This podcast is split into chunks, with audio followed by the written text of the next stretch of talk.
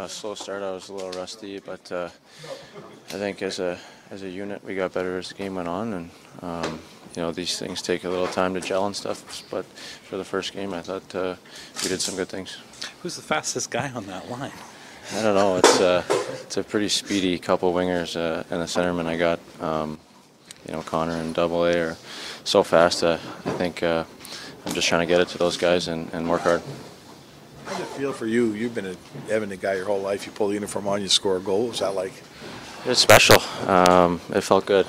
Uh, again, though, uh, my focus was just on playing hard and, and, and competing and, and getting the rust off because, like I said, I hadn't played in, in a little bit. So, um, yeah, but uh, definitely it was uh, fun to score.